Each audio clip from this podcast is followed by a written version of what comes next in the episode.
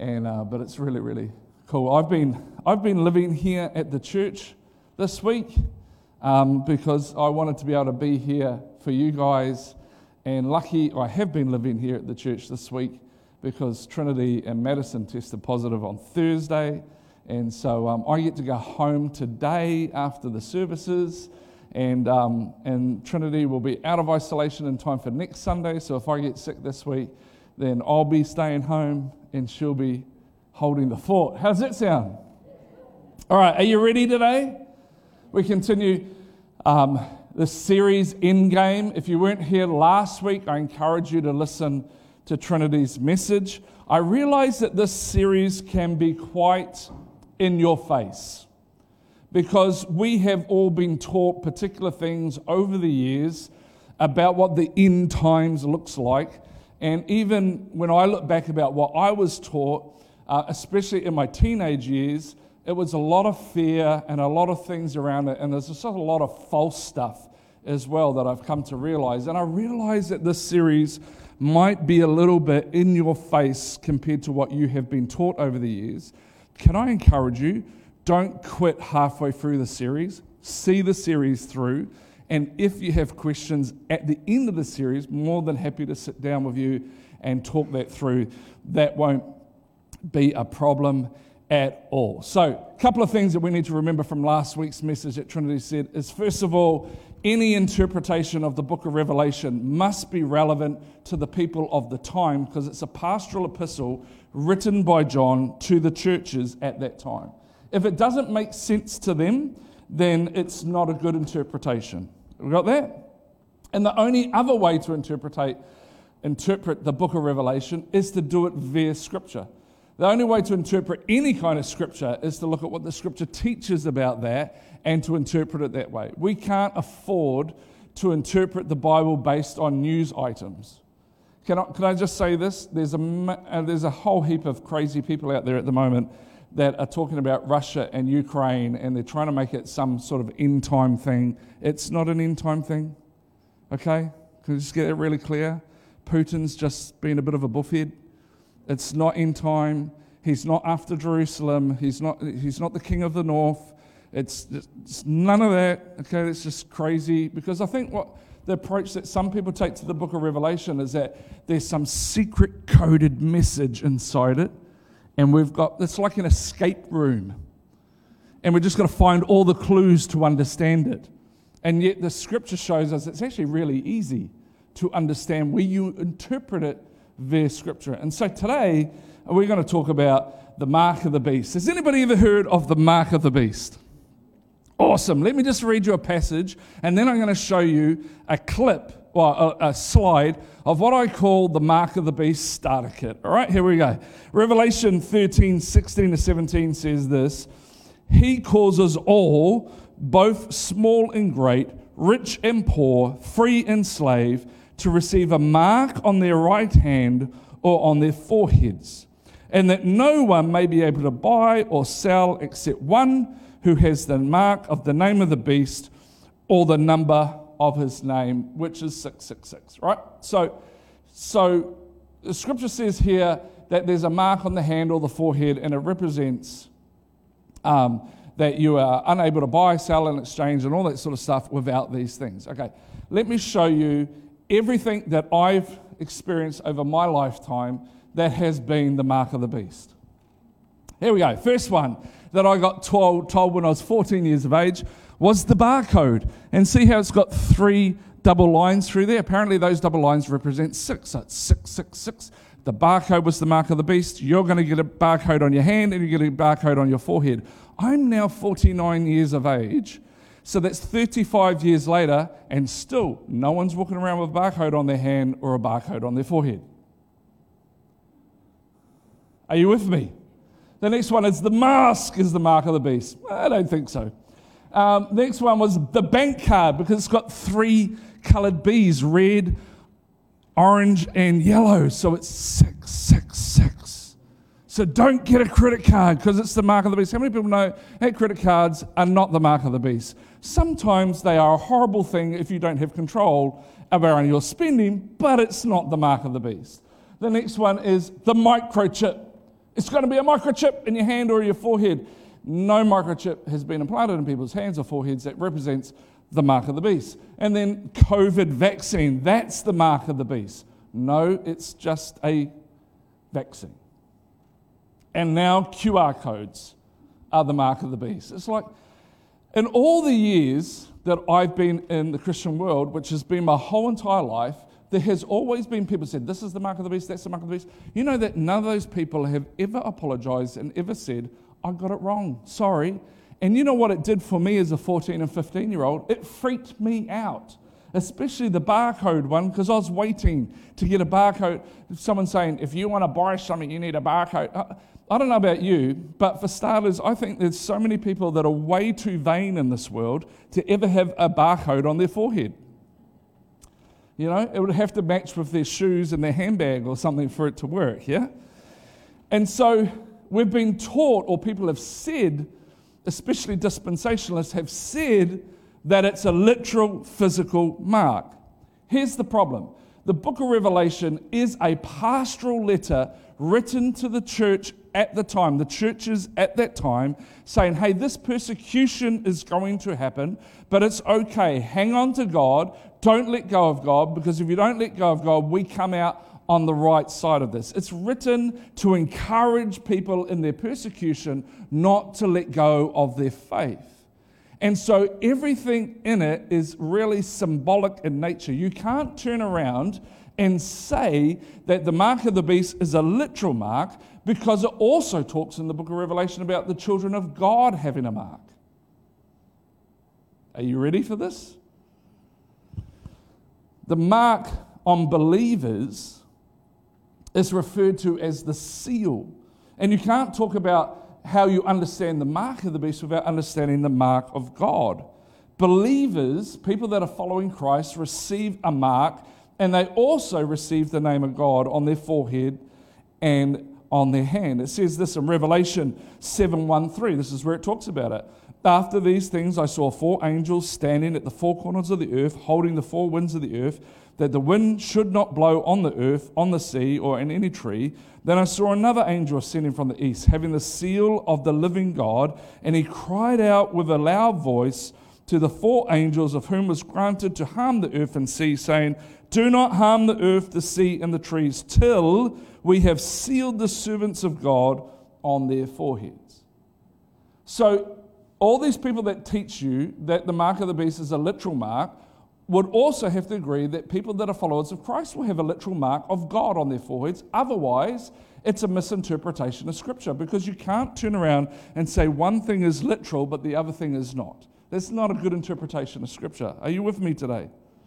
Revelation 14:1 says this, then they looked up and behold the lamb standing on Mount Zion and with him 144,000 having his father's name written on their foreheads. So, the thing about the mark or the seal on believers, it's identified as God's name written on them. I, am looking out in the audience today, and, and I'm sure if you look in the mirror, if you're at home, none of you that are followers of Christ have God's name written on your forehead. Correct? All right, you're really quiet today. It just what this is talking about is it biblically signifies ownership. Who you align yourself with. Those with the name of God or the mark of God on them, which is you and I, followers of Christ, are owned by God. We belong to God. We owe our allegiance to God. And there is a long history throughout the Bible where it talks about the mark or the seal that have been placed on people. There is a mark in Ezekiel 9 where God sends an angel to mark the believers in Jerusalem because destruction is coming on the city and they're marked. They're not literally marked. It's not like the angel came down and got a vivid out and started writing on their foreheads. They are symbolically marked by God. And he says, You can go throughout the city, but don't pick on those people. Here it is in Ezekiel 9 4. It says, And the Lord said to them, Go through the midst of the city through the midst of Jerusalem and put a mark on the foreheads of the men who sigh and cry over all the abominations that are done within it. It wasn't a literal mark, it was being marked by God. At the Passover story, there is a mark placed. In that case, it was on the doorposts yeah, of the house which the Israelites lived in, so that as the angel of death came by, he saw the mark of the blood of the Lamb and left those houses alone. And so we can start to see that there's a pattern all throughout Scripture, because remember, we interpret the book of Revelation, through Scripture, and all the way through Scripture, there is a pattern where there is a mark placed on believers to protect them. It's not a literal mark, it's a mark that God places on them to protect them. Look at this in Exodus 12. And it says this, and they shall take some blood and put it on the doorpost and on the lintel of the houses they are eaten. For I'll pass through the land of Egypt on that night, and I'll strike all the firstborn in the land of Egypt, both man and beast, against all the gods of Egypt. I will execute judgment. I am the Lord. Now the blood shall be a sign for you on the houses where you are, and when I see the blood, I'll pass over you, and the plague shall not be on you to destroy you when I strike the land of Egypt. In fact, the first time in Scripture that the mark is ever mentioned, and one of the key principles of biblical interpretation is always the law of first mention. When something is mentioned first, that's usually the intention of what it is about. And so the first mention of someone being marked is actually Cain in Genesis 4:15. He's killed his brother Abel. God's now kicked him out. And this is what he says in Genesis 4:15, and the Lord said to him, that is Cain, therefore whoever kills Cain, vengeance shall be taken on him sevenfold. And the Lord set a mark on Cain, lest anyone find him should kill him. So the mark on Cain was a protective mark so no one would touch him because what God was saying is that that's my business. I will deal with Cain. Anybody else touch Cain and uh, they will have to deal with me. He placed a mark, not a literal mark, but a mark on Cain so that no one would touch him. So there's a common thread all the way throughout Scripture that that a mark is protection, especially from God, is a protection for someone. And in the book of Revelation, the mark on believers is clearly equated with having the mark of God on them and having the name of God on you is a symbolic biblical way of saying you belong to God. Elsewhere, all through the New Testament, the seal of the Holy Spirit also indicates that believers belong to Christ. That's in Ephesians. All believers have the mark of God on them. This signifies that they are owned by God or have their allegiance to God. Why the forehead and why the hand? Well, the forehead is where your mind is your mind, your will, your emotions. It represents your heart. It's, it's, it's where you declare your allegiance. Um, it's, your mind is where your thinking takes place, your dreaming take place, your emotions take place. All of that is in your mind. And so what, what it's saying is that whoever's got their mark on your forehead is in control of those areas of your life. Believers that non-believers don't have the mark of God, and so they carry the mark of the beast. And what's the beast? The beast is the world system. The beast is the demonic uh, thing that's behind all world governments and behind anything that's not of God, that's trying to control and trying to infiltrate and trying to bring persecution to the church. We see that all over the world. The hand, the hand symbolizes a participation in the economy or what you do. Your hand always signifies what you do for a living. It's what, what, you, what you do about things. The hand is what you work with. The hand is what you do practically and life. It fits with the whole buying and selling thing. So, if the mark of believers is symbolic and not literal and signifies ownership, then obviously the mark of the beast is absolutely identical to that. It's not a literal mark, but it symbolizes ownership. It's what symbolizes the fact that those people that hold their allegiance or give their allegiance to the beast. So, so people that don't know Christ don't know that they're doing this, they're not intentionally doing this. But if we reject Christ, then we are saying that we are part of the world system. Revelation defines or divides humanity into two categories either those that carry the mark of God or those that carry the mark of the beast. And anyone who's not a follower of Christ carries the mark of the beast, but it's symbolic. But it also expresses ownership. They both are symbolic marks, and you can only have one or the other. Now, I know that's pretty intense, right? You all got to take a deep breath. We're about to explain it a little bit more for you. The thing is, is that these sorts of things, these marks, have been happening all through the church age. The Bible teaches that the church age began, began the day that Christ went to heaven, and then the church age began. The book of Revelation, the, the visions start in chapter 4 and 5 when Christ ascends to the right hand of God and starts unleashing everything that we have seen in the last 2,000 years. Everything in the book of Revelation from chapter 6 onwards deals with stuff that started back when Christ ascended to heaven. The book refers to these things as uh, they're ongoing throughout the history of the world.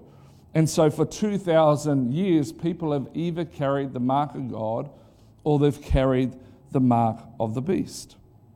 So, it's not a literal mark, because I don't see anybody, whether they believers or unbelievers, walking around with marks on their forehead or marks on their hands, yeah? Or with barcodes, or with microchips, or with anything else. Here's, here's the good news the good news is you can get rid of the mark of the beast by giving your life to Jesus Christ and replace it with the mark of God. You can be converted. So don't go looking around for literal marks like barcodes and microchips and all kinds of stuff, because there's no, there's no validity in arguments that the mark is something that is literal, because the scripture does not speak this. It's not something that's literal. And the problem that we in the church have is we have what I call professional predictors that have been saying for years that the mark of the beast might be. Like all those things I showed you earlier the barcode, the bank card, professional predictors trying to say what they think it is. They've been predicting it hundreds of times or thousands of times, and they've got it wrong every single time. They've predicted the Antichrist. First it was Henry Kissinger, then it was Mikhail Gorbachev, then it was somebody else. They're constantly predicting and constantly getting it wrong, and they're trying to work out who carries the 666, and it must be a person and they're constantly getting it wrong and they write books and they sell hundreds of these books and people read them and then what they say in the book doesn't come to pass. So they write another book that everybody buys because the first one was wrong but it was wrong because i forgot this. So now i remember this part so i wrote a book about that and they sell a whole lot of books for that too and then that's proved not right so they write another book and they just keep on writing books and making excuses for their poor theology and their poor interpretation of scripture because they're wrong and they can't admit that they're wrong and they never apologize for being wrong and they never say, hey, I got this wrong. And that's why I have a massive problem with them. Because if I stood up here and said something to you that was found out to be completely wrong, you'd have a problem with me. But for some reason, we get caught up in the westernized American type church and we just believe what some person proclaims from a pulpit because they've got a big church of thousands of people, and you should never, ever take for granted what is said from this platform. You should go away and look at it for yourself. But if all you ever do is listen to people that believe in this, then you're going to believe in it. You need to challenge your thinking, challenge what you have been taught, and start to look because let me, let me just say this all the ch- early church fathers, including all the apostles, never taught that there was a literal mark of the beast. Never. That only came into being in 1830 for a guy called Darby. It was never taught before them. And in fact, there's a book written in the early 200th century by a theologian where all these people were predicting the Antichrist and the mark of the beast. And there's a book written where he is debunking all of their ideas. There has always been people that do this, and they always get it wrong. And the biggest one that you're probably hearing at the moment is that the mark is a microchip. That you're going to get a microchip put in your hand, or you're going to get a microchip put in your forehead. Can I just say this? The mark of the beast is not a microchip. Please don't pay any attention to this garbage. Because when Christians say stuff like that, we look stupid. And then we make God look stupid. And we're here to make God look good. Yes? And this kind of stuff doesn't. And people are totally fed up with this kind of end time prediction because it's not true.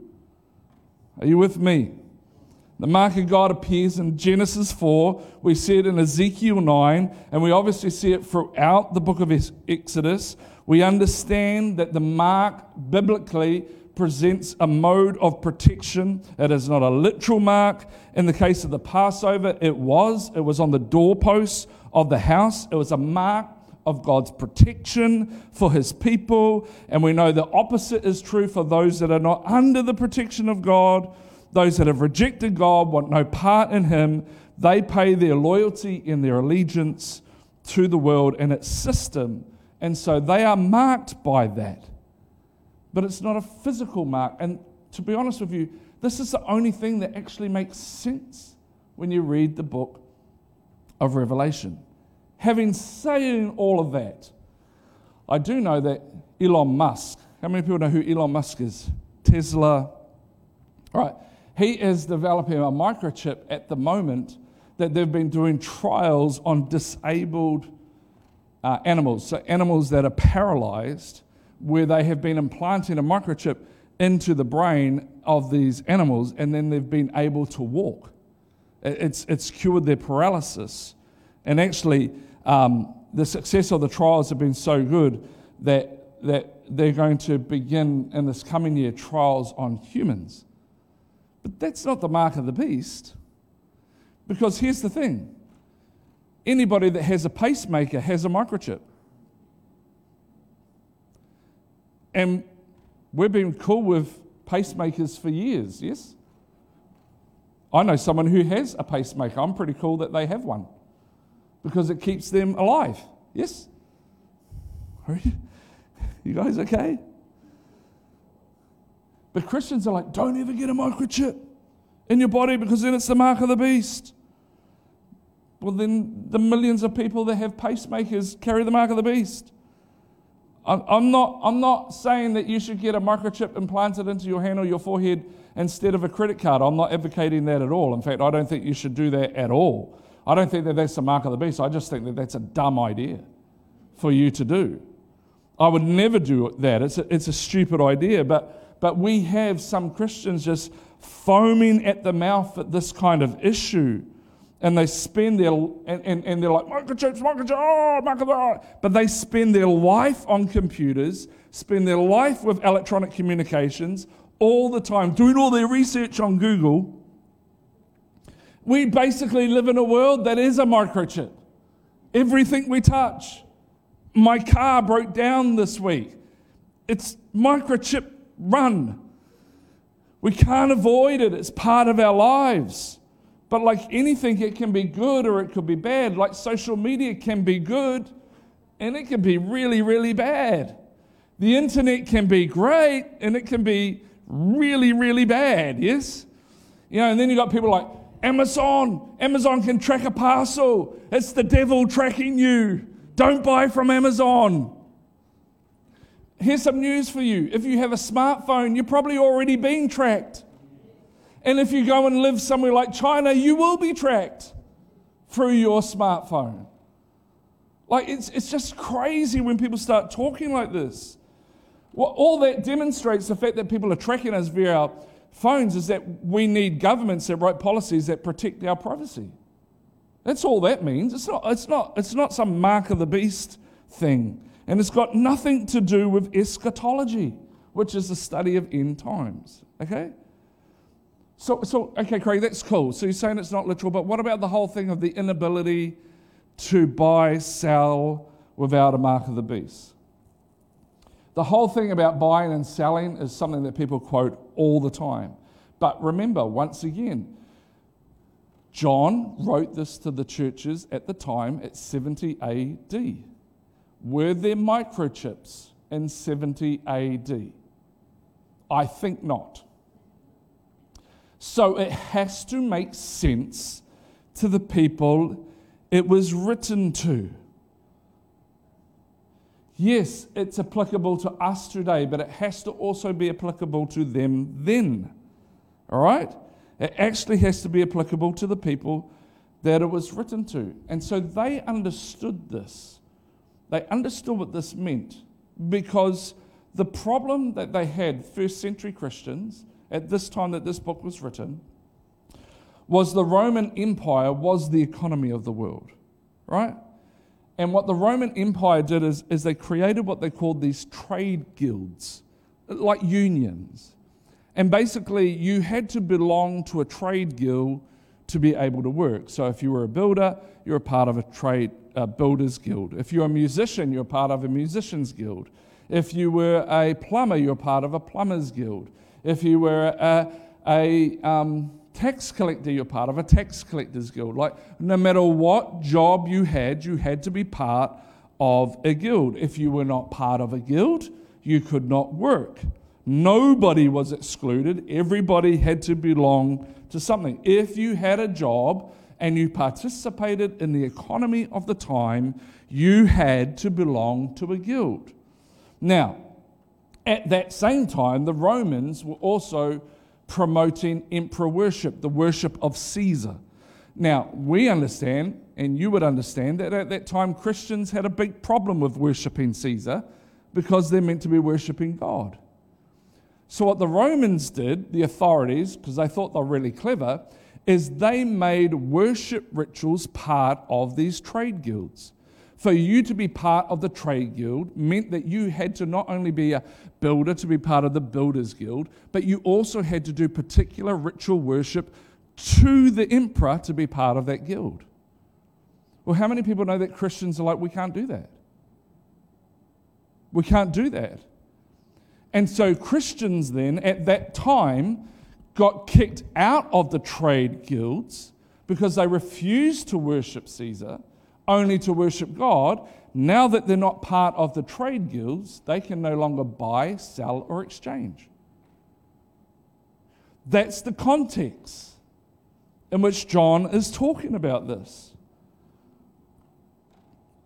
See, the background of John's comments was this it was to do with Christians that were being pressured to renounce their faith.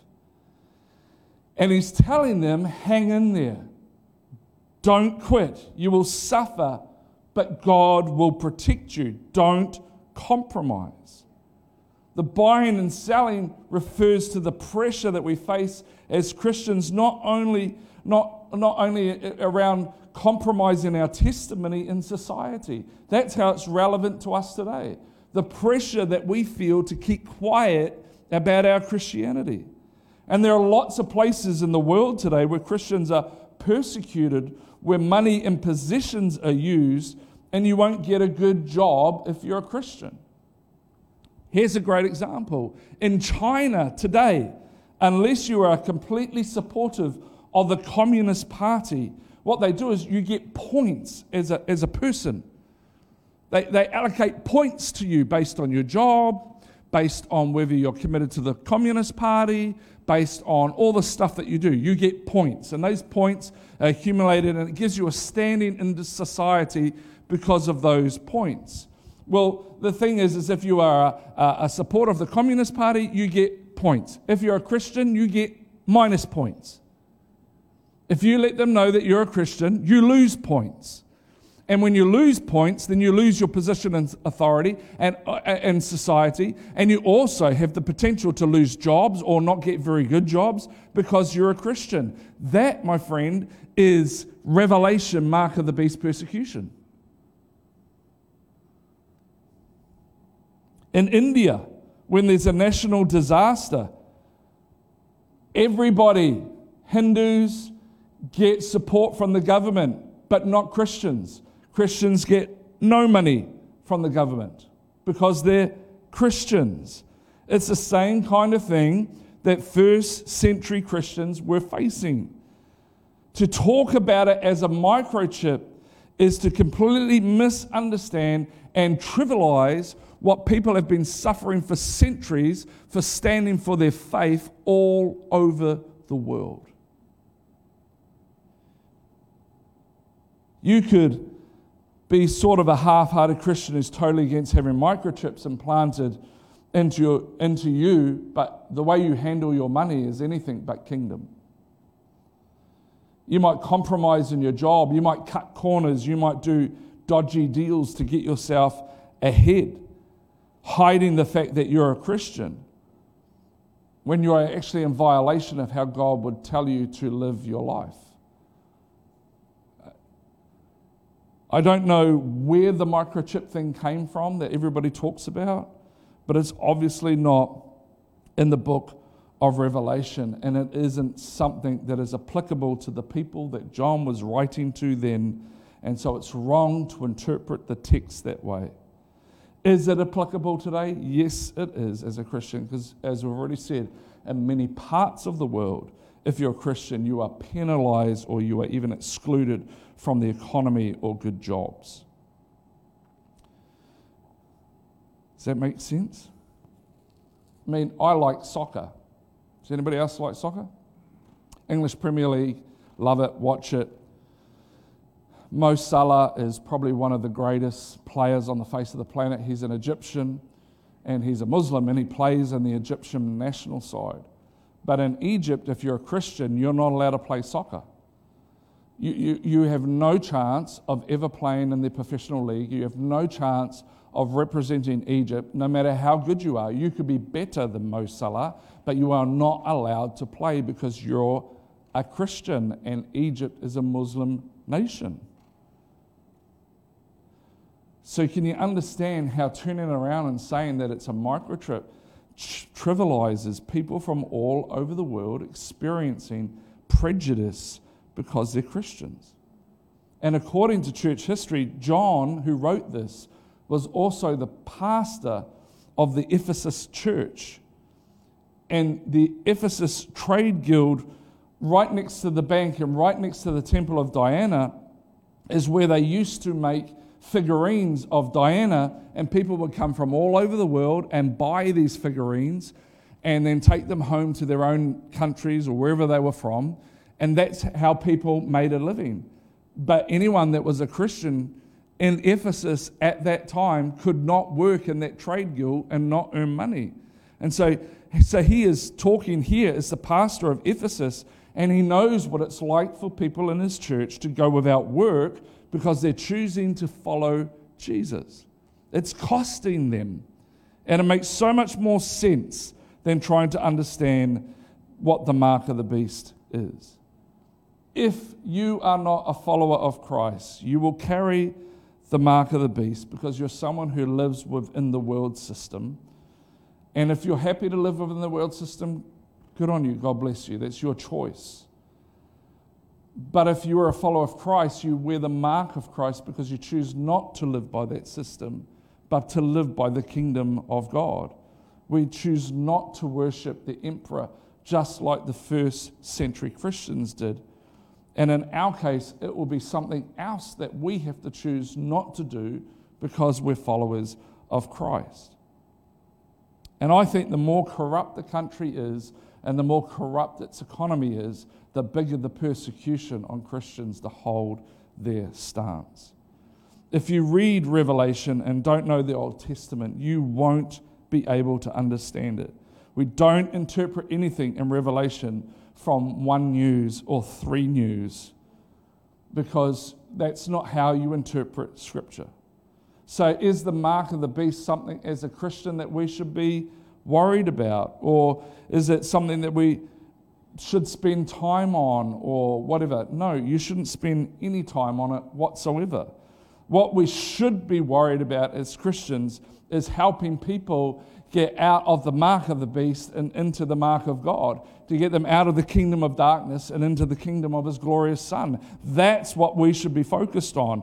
We should be focused on seeing people get saved because when they get saved and they come to Jesus, they get rid of the mark of the beast and they get the mark of Christ upon them. And that is what we should be motiv- motivated to do rather than trying to avoid this whole thing ourselves and trying to work it all out. What we want to do is we want to populate heaven and, and absolutely decimate hell. That should be what our priority is. And when we understand that and we think that, that turns all of Christianity on its head around the end times because we come, become more concerned about others and our unsaved friends and family than we do about ourselves. And my problem with the dispensational teaching is that it's like we're going to hang on by the skin of our teeth until Jesus comes back and there's going to be all this persecution. And so instead of reaching out to those that need Christ, we're kind of hiding ourselves away in our bunker trying to just outlive this moment.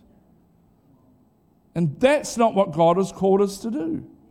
We're called to love our neighbor serve our neighbor, see our neighbor saved. All right? Let me just quickly, this is not really a, a preaching kind of message as such, but it's more like some information for you. But let me just quickly explain to you what the 666 is in the book of Revelation, as people get all confused about that, right? So we understand, and we're going to finish on this, we understand that in the book of Revelation, num- uh, well, in the Bible, numbers represent something, right? So seven represents um, completion, or it, it symbolizes perfection, and, and hence it is the number of God. The number six represents fallenness or man. So it represents the fallenness of humanity, of the sin of humanity. Uh, the number four represents the earth and, and all those things. Three represents the Trinity. You know, there's all sorts of 12 represents government because there's 12 tribes of Israel and 12 disciples, so it represents government. All numbers all mean something. And so when we come to the book of Revelation, they are symbolic, but they are significant. All right, are you with me? So in chapters 12 to 13 of Revelation, we get introduced to this whole thing about 666, and we get introduced to three demonic entities. The first one is the dragon. In Revelation 9:12 says, "So the great dragon was cast out, the serpent of old, called the devil, Satan, who deceives the whole world. He is cast to the earth, and his angels are cast out with him." So the dragon in the book of Revelation represents the devil.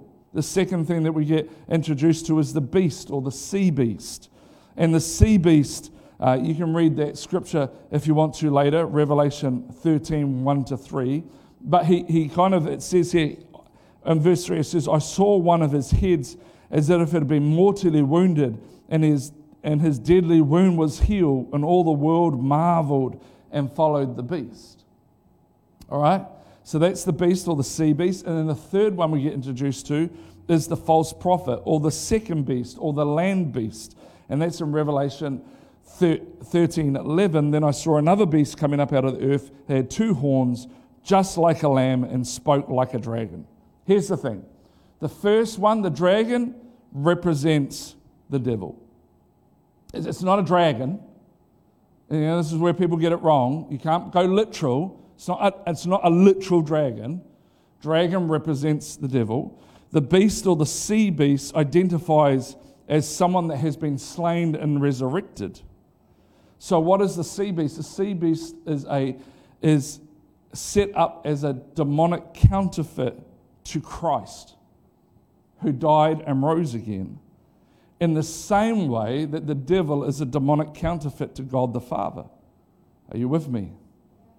The false prophet, or the second beast, or the land beast, he deals with bringing the miraculous signs down from heaven, or should I say from hell and he deals in the breath or wind and religious matters. And so this is very clear that the second beast is a demonic counterfeit of the Holy Spirit.